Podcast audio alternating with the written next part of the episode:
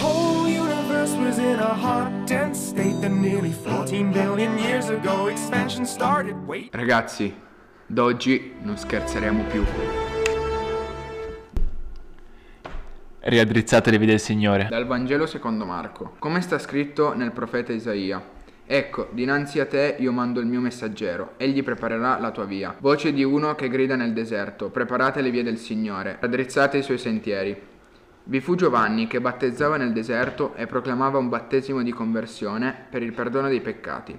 Accorrevano a lui tutta la regione della Giudea e tutti gli abitanti di Gerusalemme e si facevano battezzare da lui nel fiume Giordano, confessando i loro peccati. Giovanni era vestito di peli di cammello, con una cintura di pelle attorno ai fianchi, e mangiava cavallette e miele selvatico, e proclamava: Viene dopo di me colui che è più forte di me, io non sono degno di chinarmi per slegare i lasci dei suoi sandali. Io vi ho battezzato con acqua, ma egli vi battezzerà con Spirito Santo. Penso sia giusto iniziare parlando un po' della figura di Giovanni perché è stato molto importante perché innanzitutto annuncia che Gesù è vicino e quindi diciamo inizia a raddrizzare per lui le strade appunto come, come abbiamo, abbiamo, detto già prima per questo Vangelo. E... Oltretutto, come ha detto Gabriele, Giovanni oltre a essere stato un grande uomo è stato un grandissimo profeta ed è stato anche l'ultimo profeta. Infatti da Gesù viene paragonato ad Elia, proprio perché ha lo stesso spirito di profetizzazione, diciamo, e, qui, e quindi questo lo, lo, fa sembrare come fosse il nuovo Elia, come se Elia fosse rinato. Appunto possiamo dire che è veramente stato uno dei migliori profeti e, e non esageriamo col dirlo perché Dio ha scelto, ha scelto lui per annunciare che, che Gesù stava arrivando e che era molto vicino a noi. Giovanni Battista come come, molti profeti usava il battesimo per la conversione e anche per il perdono dei peccati. Eh, ovviamente, come ci spiegherà Lorenzo, l'acqua aveva, era doppia faccia, diciamo. In tutto l'Antico Testamento e anche nel Nuovo viene descritta come vita e morte.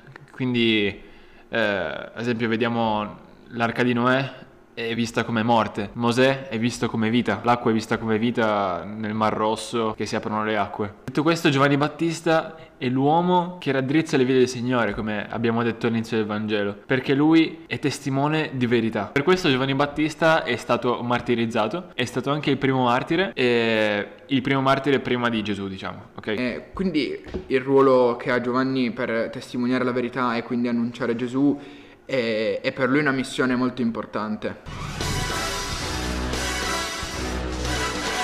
E possiamo paragonare come è stato trattato Giovanni il Battista, nonostante stesse facendo qualcosa di giusto e già di annunciato, a quello che un po' ha vissuto Gesù, come, come, sono stati trattati, come sono stati umiliati, come non sono stati ascoltati. E poi comunque loro due hanno avuto una morte, Gesù una morte che è stata di sicuro sofferente, Giovanni è stato, è stato decapitato, quindi n- non sono cose piacevoli, diciamo. E, ehm, e, questo lo possiamo collegare un po' alla vita spirituale, nel senso che più la nostra devozione verso Dio eh, aumenta, più noi saremo tentati da Satana a farci... perché l'obiettivo di Satana è quello di non permettere a Dio di raggiungere noi, perché appunto lui vuole dimostrare a Dio che è più forte. Quindi in pratica Giovanni il Battista ha sofferto in proporzione alla sua missione. Quindi Gesù, che aveva la missione più importante dell'umanità, cioè salvarci, ha dovuto soffrire nel modo più cruento che possa esistere, cioè la crocifissione con tutto quello che comporta e con tutta la vita che ha dovuto sopportare prima di arrivarci. Eh,